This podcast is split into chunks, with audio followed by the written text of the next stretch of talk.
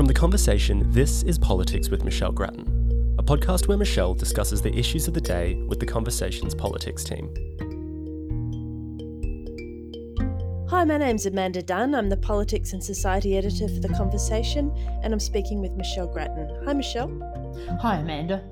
Michelle, the economy appears to be slowing, and most economists seem to think that inflation has now peaked, and hopefully so have the interest rate rises as far as mortgage holders are concerned. What implications does this have for the government and also for Australians who might be struggling with the cost of living?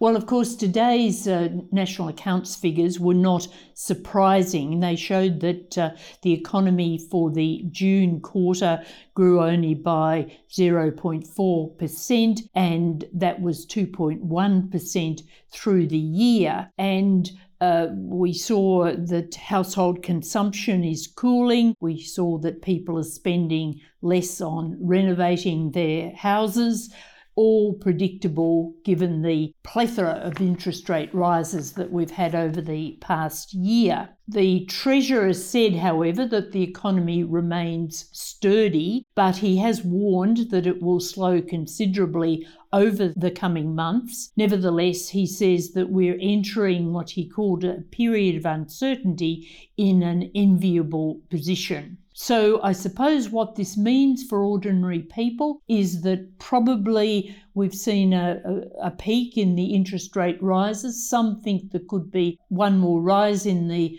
system later on, but I think in general it's thought that uh, the next move might well be downwards. But people are going to face a tight situation over the, the coming year or so. And uh, I think that many businesses will be really squeezed, and many households will find that while inflation has come off, prices are still very high, and so their grocery bills and uh, other costs. Uh, energy costs, for example, are going to be uh, pretty punitive. All right, and Michelle, the Productivity Commission has a new chairperson. Well, that's right, and this is quite unexpected because only in recent weeks we heard of the appointment of Chris Barrett to be the new chairman of the Commission, and now he's had a better offer and he's uh, withdrawn from that position. He's going to be the head of the Victorian Treasury, and so the government has announced Danielle Wood, who's the uh, head of the Grattan Institute, a, a think tank, economic think tank, which puts out a lot of reports and is, uh, I think, very well respected in the economic world. And she'll be the first woman who chairs the Productivity Commission. She's a well respected economist. Her interests have uh, been particularly in the area of childcare policy, but also she's strong on tax reform Jim Chalmers has made it clear he wants to get the Productivity Commission moving in a somewhat new direction, although he hasn't really defined in any detail what that direction should be. So it'll be interesting to see what he and Danielle Wood uh, do in terms of the sort of economic inquiries that the Commission undertakes in the months ahead. All right, Michelle, and on to Qantas, which has been in the headlines lately for all the wrong reasons, really. Yesterday, its CEO, Alan Joyce, brought forward his retirement by two months, and this was in response to public outcry over the way the airline has treated its passengers. There's also been talk that he's too close to the Albanese government. What's your view?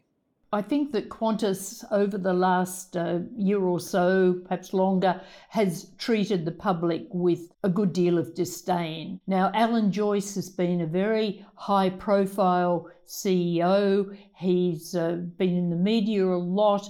He's been outspoken on social issues. He appeared just recently with Anthony Albanese talking about the voice, and Qantas was giving uh, travel assistance to the Yes case and painting several of their aircraft with uh, the the yes symbol but i think that in terms of the public people have really felt that uh, Qantas has not served their interests. Alan Joyce does leave the uh, airline in a good financial position, but now there's action against it uh, for selling tickets on flights that uh, it had in fact cancelled. People have had incredibly bad experiences, I think, with Qantas on a whole range of fronts. And suddenly this has all bubbled to the surface in the context, particularly of uh, the government refusing extra flights in from Qatar Airways.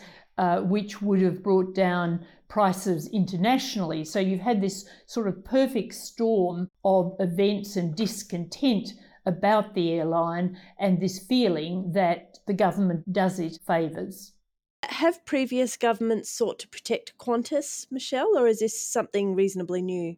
I think they have, and we saw that in the pandemic. The Morrison government uh, really accommodated Qantas's needs uh, in, in a very generous spirit, and many people thought that Qantas should be giving back some of the largesse that it got during that period. But of course, uh, there's no sign of uh, that happening. So I think that what we've seen with Alan Joyce is that whoever's the government, he's with it, he's close to it, he's been a very good lobbyist, but eventually that sort of all came back to haunt him and, and his, uh, his luck ran out, as it were. All right, Michelle. Anthony Albanese is actually in Indonesia at the moment for ASEAN, and he'll then head to the Philippines and followed by India for the G20. What will be the key talking points for him at these meetings, and what will be he be hoping to get out of these summits? Well, he's very much now in the summit season, which occurs at this time of year. He will be talking trade, he will be talking security, regional security, and also getting the assessments of other leaders uh, as to how the international outlook is uh, going to unfold in, in the coming months and uh, years, and in general, uh, rubbing shoulders with a range of leaders. I don't think there'll be any um, sort of really big thing come out of this trip, but uh, nevertheless, uh, he will be making and reinforcing contacts with many people. All right, Michelle, terrific to talk with you as always. Thanks very much. Thanks, Amanda. Our theme music is by Blue Dot Sessions. You can find more podcasts from The Conversation on our website at theconversation.com.